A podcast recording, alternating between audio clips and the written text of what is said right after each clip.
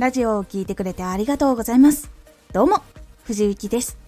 毎日16時、19時、22時に声優だった経験を活かして初心者でも発信上級者になれる情報を発信しています。さて、今回は声優みたく原稿読みをうまくしたいあなたへ原稿読みをうまく喋れるようにしたい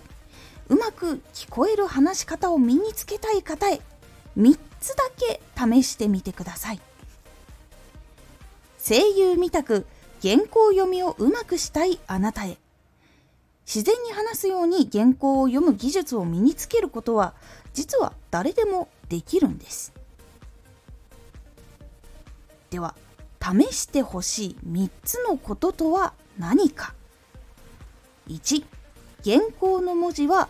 文字じゃなくて言葉として落とし込む。2原稿の内容をしっかり把握する。3原稿を暗記して話す。これを習得するとかなり原稿がある時の話し方っていうのが変わります。もはや読むではなく話すにちゃんと変わっていきます。1原稿の文字は文字じゃなくて言葉として落とし込む。まず1つ目は文字に対しての意識を変えます。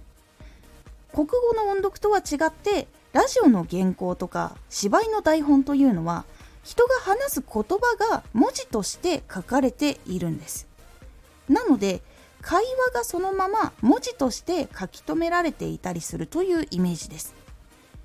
なので文字を読むではなく文字を口から再現するという感覚が近いかなと思います。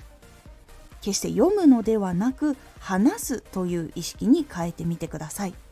書いてある文字は文字じゃなくて話す言葉と思ってみてください。2原稿の内容をしっかり把握する。原稿の内容は読む順番だけではなくどんなことを伝えるために書かれたのかなとかどんなことを伝えるためにどんな内容を入れたのかなとか言葉の中にある思いとか情報っていうのを把握することが結構大事になります。特に自分で書いた時とかだったらこれは把握しやすいと思います。こういうことを伝えたいからこれを言おうと思ったっていうことが自分の中でわかると思うのでそれをもう一度把握するっていうことが大事になります。そうすると情報を話す順番が自然と自分の中で分かりやすくなるので内容の方をしっかり把握するようにしてください。内容をしっかり把握すると言葉に説得力とかもかなり増すので結構聞いている方も声だけでも結構変わったように聞こえます。3原稿を暗記して話す。これに関しては原稿を暗記して話すっていうことをすることで読むこと自体になれるっていうことと自信を持つっていうことにつながります。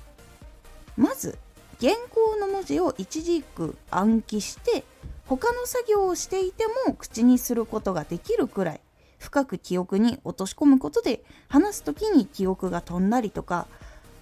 1回でもこれが成功すると今までうまくいかなかったっていう経験がうまくできたっていう経験に変わるので苦手意識とかもかなり減ります。自分できるようになったからできるじゃんっていう自信がつくのでおすすめです。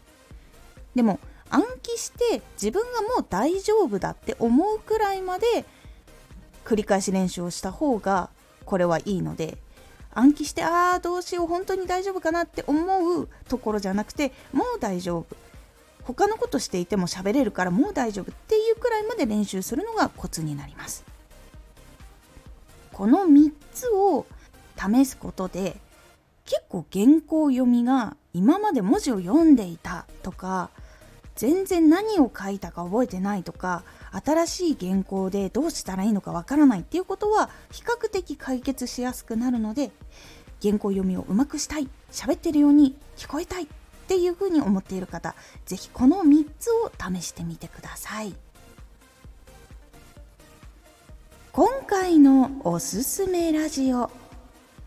疲れた時の脳のケアの仕方。脳のケアをする時は最初は慣れるまでは意識的にやった方がいいです。そしてそのやり方もしくは効果がある方法っていうのを少しご紹介しております。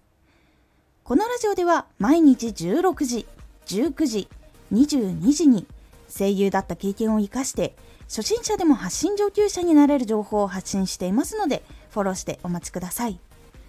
毎週2回火曜日と土曜日に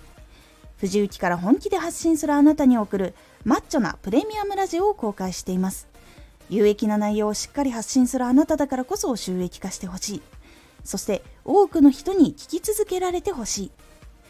毎週2回火曜日と土曜日。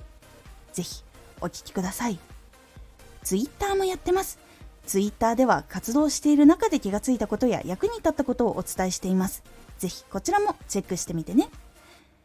コメントやれた。いつもありがとうございます。ではまた。